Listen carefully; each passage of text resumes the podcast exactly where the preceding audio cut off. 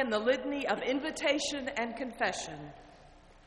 The invitation of a faithful community bids us to give thanks.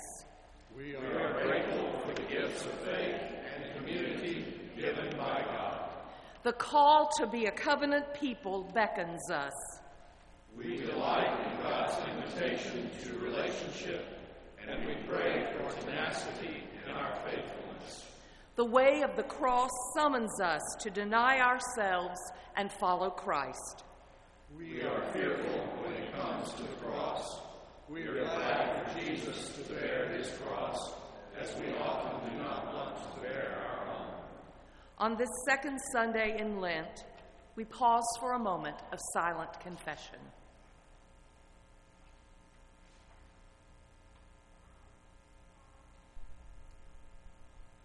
Sisters and brothers, God meets us where we are, in our reluctance and in our ambivalence. Let us give thanks for God's redemptive love. God has forgiven us. Let us lift our voices in praise to God.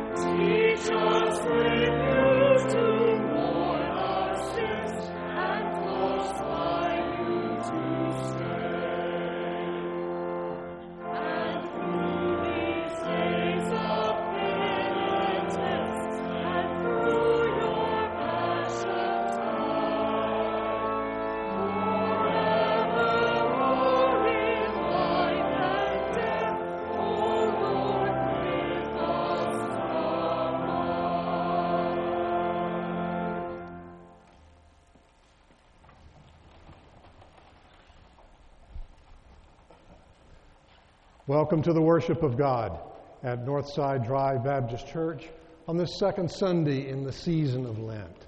It's good to be together as God's people, especially during this time and holy season. Especially do we welcome those of you who are guests with us today. We're glad that you share this time of worship. There is on the edge of your order of service a welcome card. If you'd take a moment to complete that, drop it in the offering plate. It'll help me connect uh, name and face with you. And also, if there are any of you who have a prayer request, place that on the card, drop it in the plate. It's an honor for our staff and for our deacons to pray for you every week by name and by need. So, uh, welcome. Some of you might be here to hear Andrea play the, the flute today. Uh, I guess months ago now, we were looking for a director of children's ministries who also was a flautist. we, we had many flautists apply, but only, only Andrea fulfilled both of those qualities. And so, as one of our instrumentalists who will be uh, giving the gift of music uh, this, this season, uh, Andrea will be giving that. So, thank you for sharing the many gifts you have. Whatever brings you here today, and whatever you have brought to uh, worship, uh, God receives and God holds. If you brought your pain, God can hold that. If you brought your joy, God can hold that. If you brought your longing and your love, God can hold that. God can hold your needs.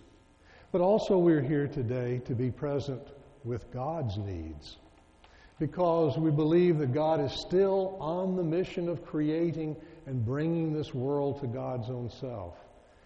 Part of what we talk about today are the tears that come. The tears that God, I think, shed over this past year when a gunman walked into Mother Emanuel Church in Charleston, or to the Tree of Life Synagogue in Pittsburgh, Pennsylvania or to the Christchurch Mosque in Christchurch, New Zealand. That as Daniel preaches on this text today of Jesus being the mother hen gathering the chicks, uh, wanting to gather the chicks under her wings, uh, the bullets of gunmen fire through the mother hen's wings. So God shares in our sorrow and our weeping. The front cover of the order of service is a picture of Jesus mother hen. Uh, some of us, like Ken Brandt and I, and maybe others of you who've gone to the Holy Land, have been to the Dominus Flevit Chapel that's there on the rim of the Mount of Olives. That you can look at the altar, look past the altar, and then there is the city of Jerusalem. But on the altar is this mosaic of Jesus as mother hen, weeping over and bringing, uh, bringing what belongs to God together. So we bring all of these needs into the presence of the sanctuary that will hold us in the presence of God who loves us. Welcome.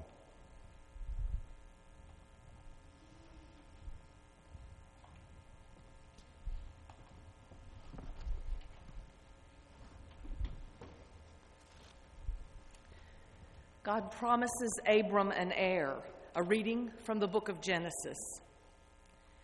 After these things, the word of the Lord came to Abram in a vision Do not be afraid, Abram. I am your shield. Your reward shall be very great. But Abram said, O Lord God, what will you give me? For I continue childless, and the heir of my house is Eliezer of Damascus. And Abram said, You have given me no offspring, and so a slave born in my house is to be my heir. But the word of the Lord came to him and said, This man shall not be your heir. No one but your very own shall be your heir. And he brought him outside and said, Look toward heaven and count the stars if you are able to count them. And then God said to him, And so shall your descendants be. And Abram believed the Lord, and the Lord reckoned it to him as righteousness. And then God said to him, I am the Lord who brought you from Ur of the Chaldeans to give you this land to possess. But Abram said, O Lord God, how am I to know that I shall possess it? And God said to him, Bring me a heifer three years old, a female goat three years old, a ram three years old, a turtle dove, and a young pigeon. He brought God all these and cut them in two, laying each half over against the other but he did not cut the birds in two. And when birds of prey came down on the carcasses, Abram drove them away. As the sun was going down, a deep sleep fell upon Abram, and a deep and terrifying darkness descended upon him. When the sun had gone down and it was dark, a smoking fire pot and a flaming torch passed between these pieces. On that day, the Lord made a covenant with Abram, saying, to your descendants I give this land, from the river of Egypt to the great river, the river Euphrates. Here ends the first lesson. And now let's say our prayers together.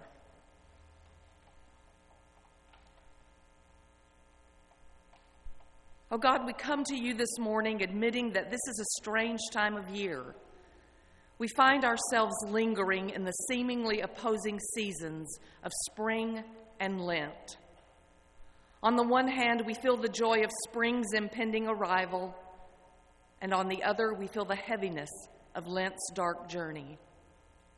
We eagerly anticipate the possibilities of new life because of the few brave buds that have ventured on the tree limbs and the daffodils that have pushed their way up through the thawing ground. And then we see the shadow of the cross that looms large before us, calling us to the hard tasks of reflection, confession, and repentance. So, O oh God, we ask that during these days you gather us in your arms and give us wisdom and sensitivity to make sense of the mixed messages that we see and hear. Give us the wisdom to not only enjoy your springtime creation, but to also respect it. Our planet is fragile, and we must ask how long we can simply take what we want with little regard for what it costs your creation. Could it be that the planet is crying out for relief in the floods that are really tears? Or in the earthquakes that try and shake our consciousness?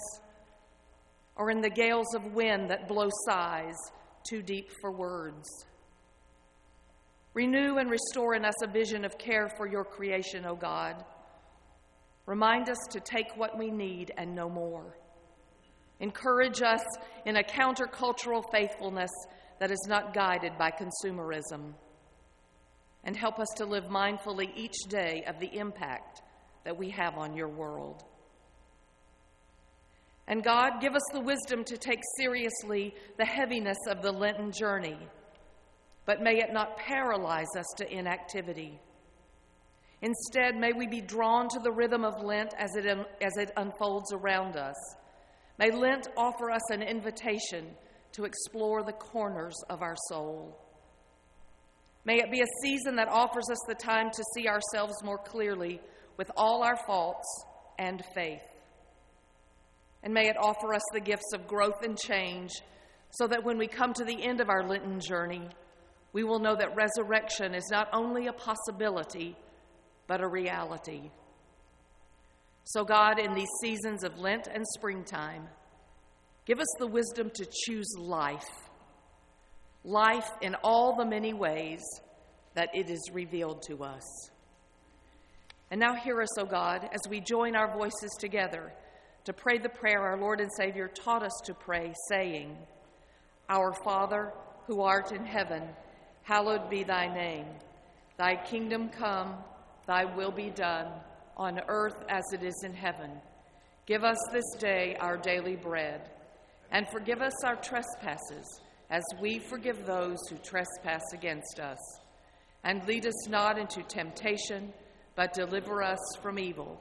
For thine is the kingdom, and the power, and the glory forever. Amen.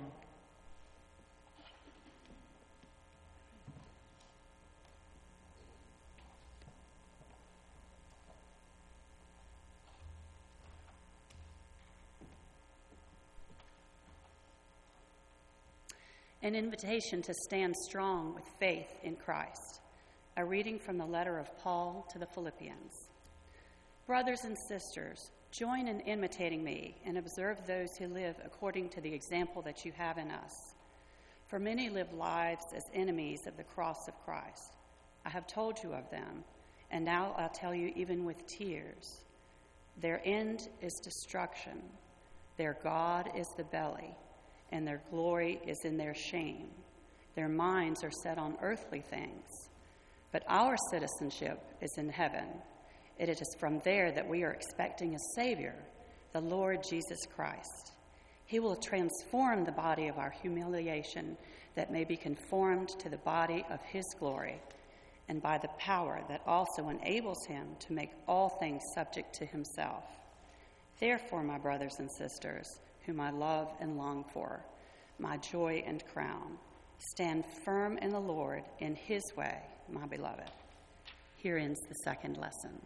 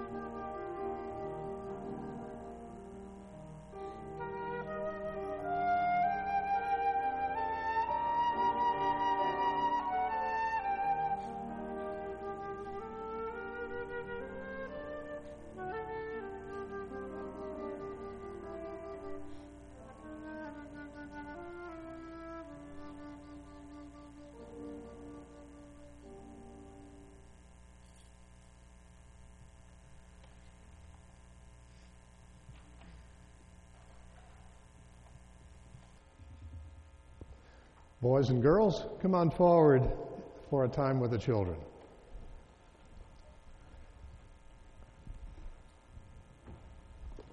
Wasn't that super? What Miss Andrea just could do in playing the flute. How many of you play a flute? You can play a flute. Are you as, as good as Miss Andrea is playing? You're not. Well, if you'll just practice for the rest of your life, you'll get that good. You too, Jolene. Well, I'm glad you're here. I want to show you what I brought in my special box. I've had this for a long time, since I was about your age, uh, uh, Levon. And in this box, I keep some of my super stuff. Now, how many of you are into superheroes? Like Thor and Iron Man? You are, Leon, Levon? And when I was your age, Bo, I was collecting comic books. Yeah, like Batman and Superman and uh, the Incredible Hulk and all those. And so when I was a little kid, I asked my grandmother, who could sew things, if she could make me some superhero costumes. We couldn't buy it in the stores when I was your age. Uh, and so she had to make me one. And so she made me a Superman suit out of a t shirt, put a big red S on the front. That's a picture of me when I'm about your age. And you see that my cape is made of a dish towel. And you see that the bottom corner of the dish towel is torn. That's my Superman cape. Now, wouldn't it be something, Levon, if I actually happened to have that very Superman cape when I was your age? And you'll see there is a torn corner up here, down there, and that is another special thing. So there is a Superman cape. And I said to her, Well, you know, I like Batman a lot too. What do you think this might be? It is Batman. Can you ever can you believe I was ever that little? but that was part of my Batman costume. Well, I like superheroes, and sometimes we might kind of talk about Jesus like Jesus was a superhero. I have a Batman robot. You have a Batman robot. That's good. When we talk about Jesus, some people think like he's a superhero. I don't think of Jesus like that. I think of Jesus having a super love for God and a super love for people. Now, when you have a super love for God and a super love for people, you're going to do kind things for everybody you meet, aren't you? You're going to give them super hugs to show them you loved them. You're going to give them super help to help them out. You're going to give super good, good words of kindness to people. I think that you could go out, Joseph, and be a superman kind of guy, being loving and kind to people. I think you could be a super girl or superwoman, someone who is loving people like God and Jesus loved people, giving them hugs, giving them help, and helping people that are hurting. Okay? After church, if you want to see my Batman and Superman stuff, I'll show it to you, okay? But let's pray right now. God, thank you for loving us in a super way. May we love you the same way and love everybody else. In Jesus' name, amen. Amen.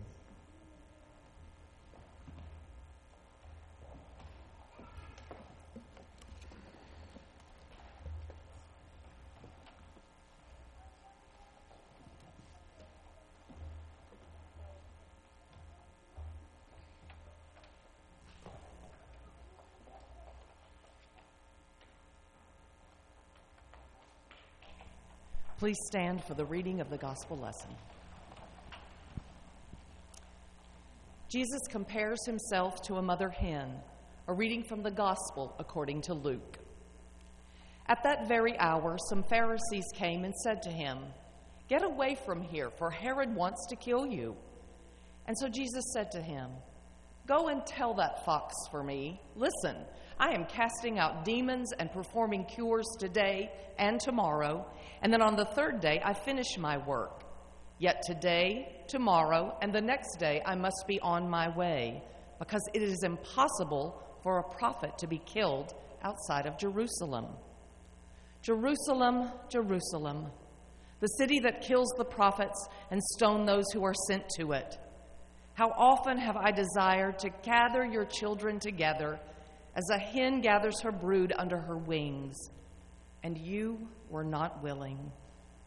See, your house is left to you, and I tell you, you will not see me until the time comes when you say, Blessed is the one who comes in the name of the Lord. The Gospel of the Lord. Thanks be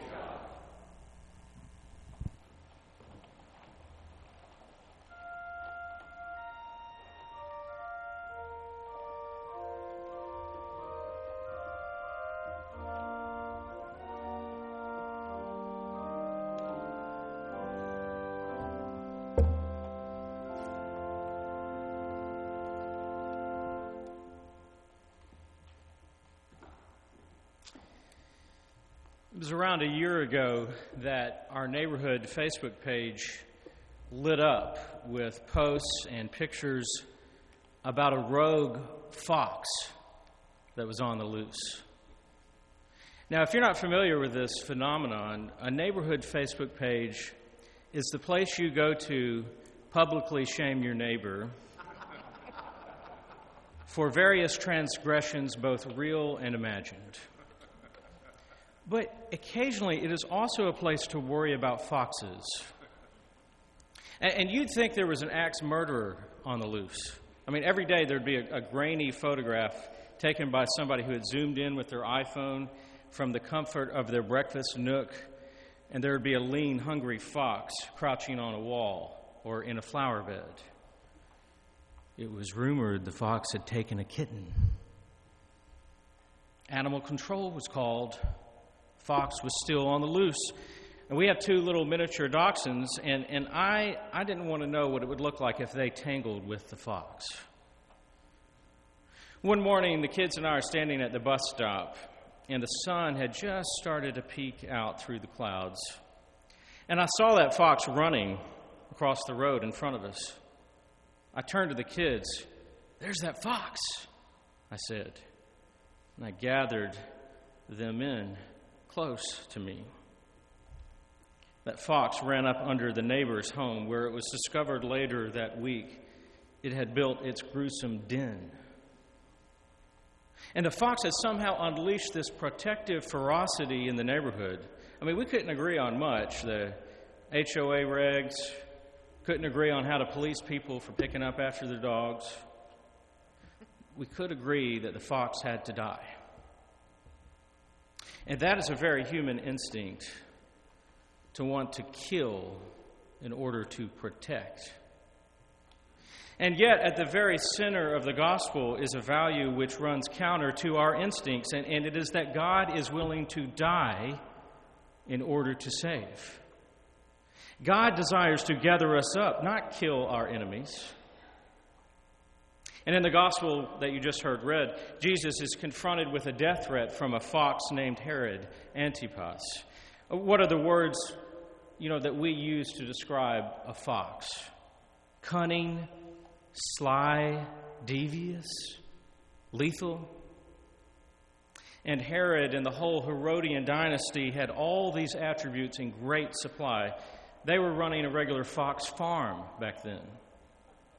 I mean, Herod had learned how to be a fox from his daddy, Herod the Great, who had tried to kill Jesus when Jesus was a baby. Herod was a genocidal maniac. He, he issued an order that all the children two and under in and around Bethlehem had to be killed. So Herod Jr. was just trying to finish what his dad had started, killing Jesus. It turns out the apple didn't fall far from the tree.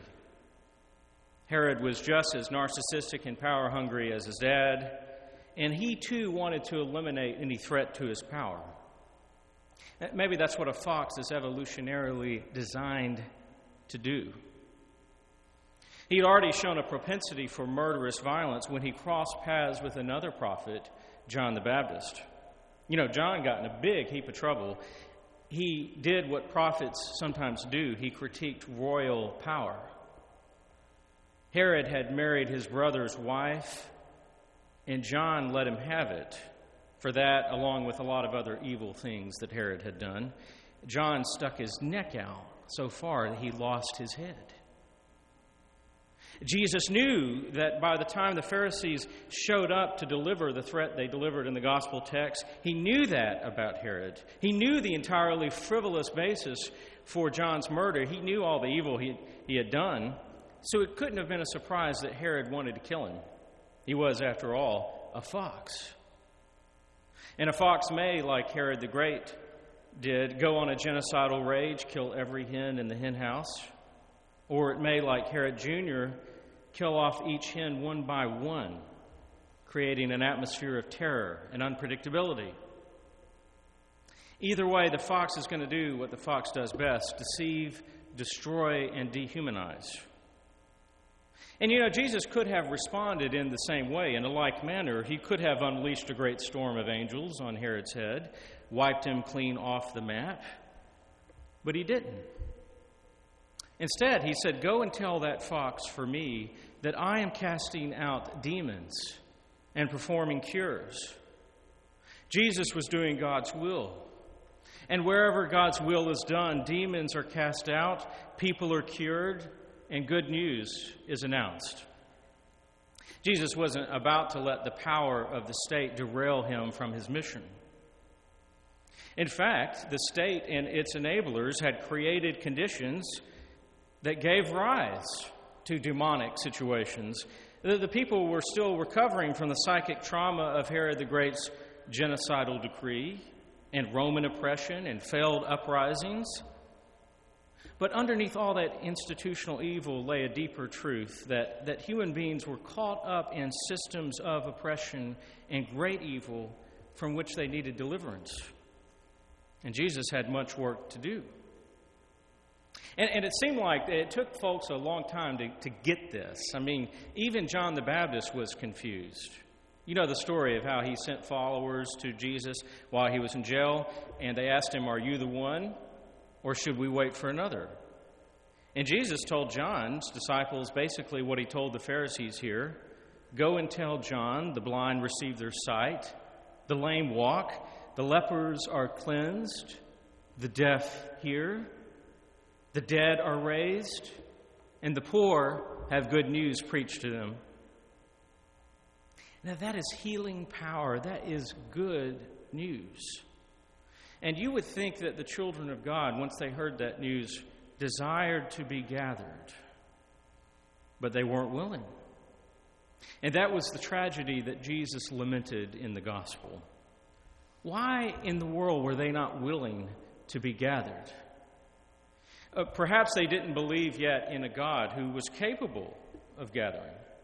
The many years of Roman oppression and failed insurrection and violent uprising had taught them that siding with the fox was smarter than siding with a God who, it seemed, just didn't deliver.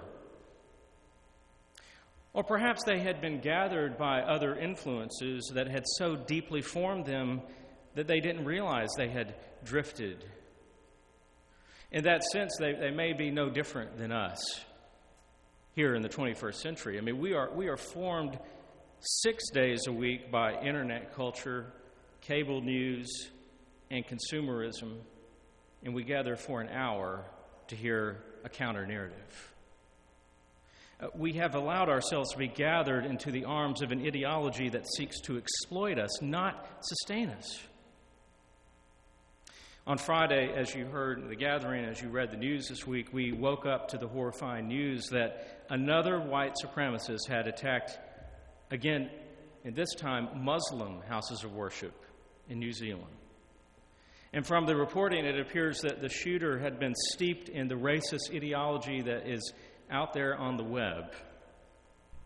And more and more people are being gathered by hateful and dehumanizing rhetoric. They may not even re- realize that there is an alternative gathering that can bring true peace. And I think it is against that force of destruction that Jesus seeks to sustain us. And, it is why he used this powerful feminine metaphor of a mother hen who wants to gather her children. A mother hen has a ferocious, tenacious love for her children. But so many are willing not to be gathered. This hen metaphor, it made me think of the way we talk about parents whose children have graduated from high school and moved out. You know the phrase empty nester? Parents get, what, 18 years to gather their children under their wings and then they flee the nest? And, and each generation of parents, they deal with empty nests in different ways. Uh, we've all become familiar with an increasingly common way of coping with the empty nest. It's called the helicopter parent. That term actually originated in the 60s, but we're, we're just now beginning to see it. Uh, the helicopter parent is the one who hovers over their child like a helicopter, micromanaging every decision. Take little David. He's a freshman in college. He's widely thought of as a high achiever, and yet David got a B plus on his essay in English class. And pretty soon the helicopter takes off and hovers, and the professor gets a phone call. David is not a B student, he is an A student.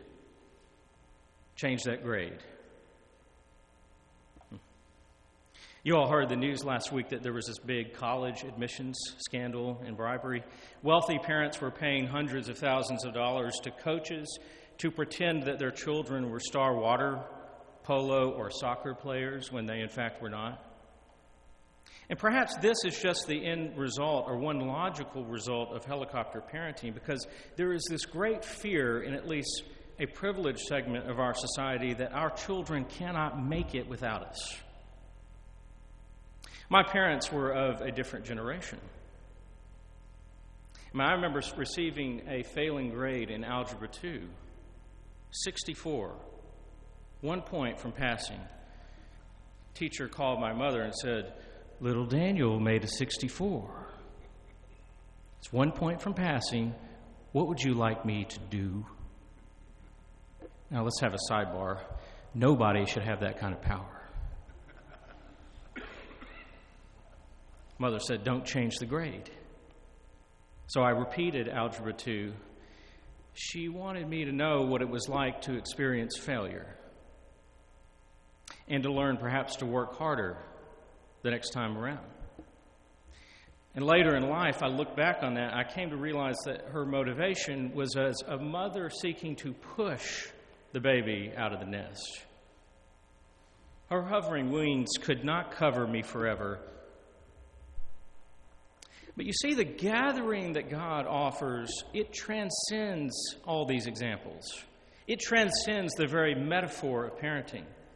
God doesn't offer micromanagement or excessive anxiety and decision making or even the kind of tough love in my example.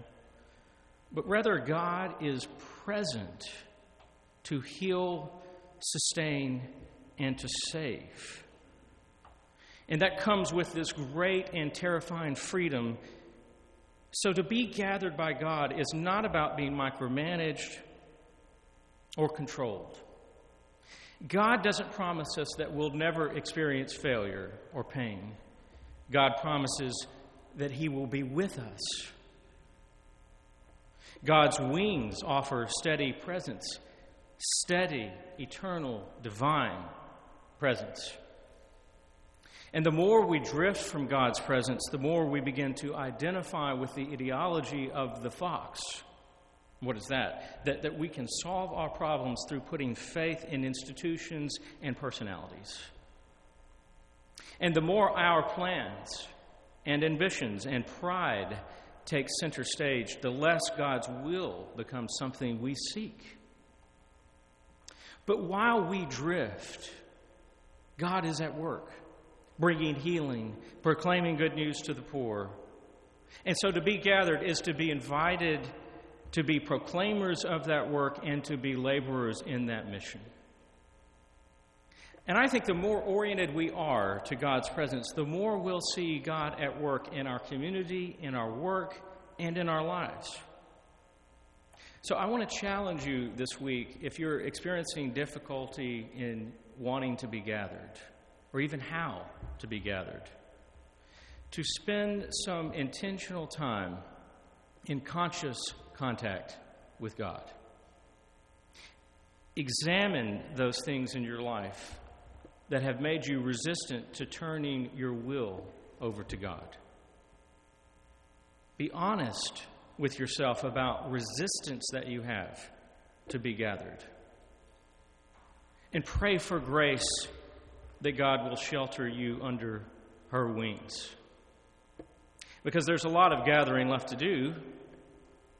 And the good news is that God is still gathering her children under her wings.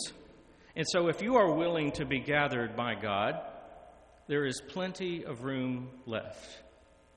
The invitation is open to each of you.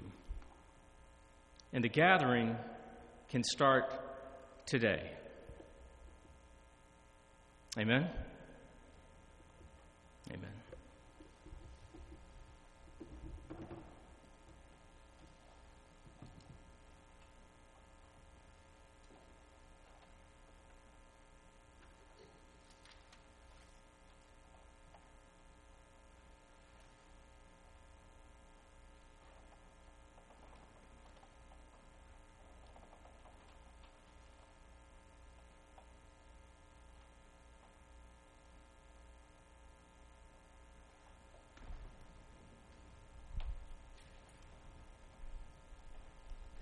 It is our tradition that when a word is offered, an invitation to dedication is given, where we take a look at our lives and we respond to God's grace, even as God has given us grace. Today would be a good day to be gathered in, and to admit that we're all a lot like first graders, and we need our first grade teacher to remind us to hold hands when we cross the street and give one another a hug when we're hurting. God gathers us today. We sing a song that uh, reminds us of God's gathering place, the cross. Let's stand together and sing.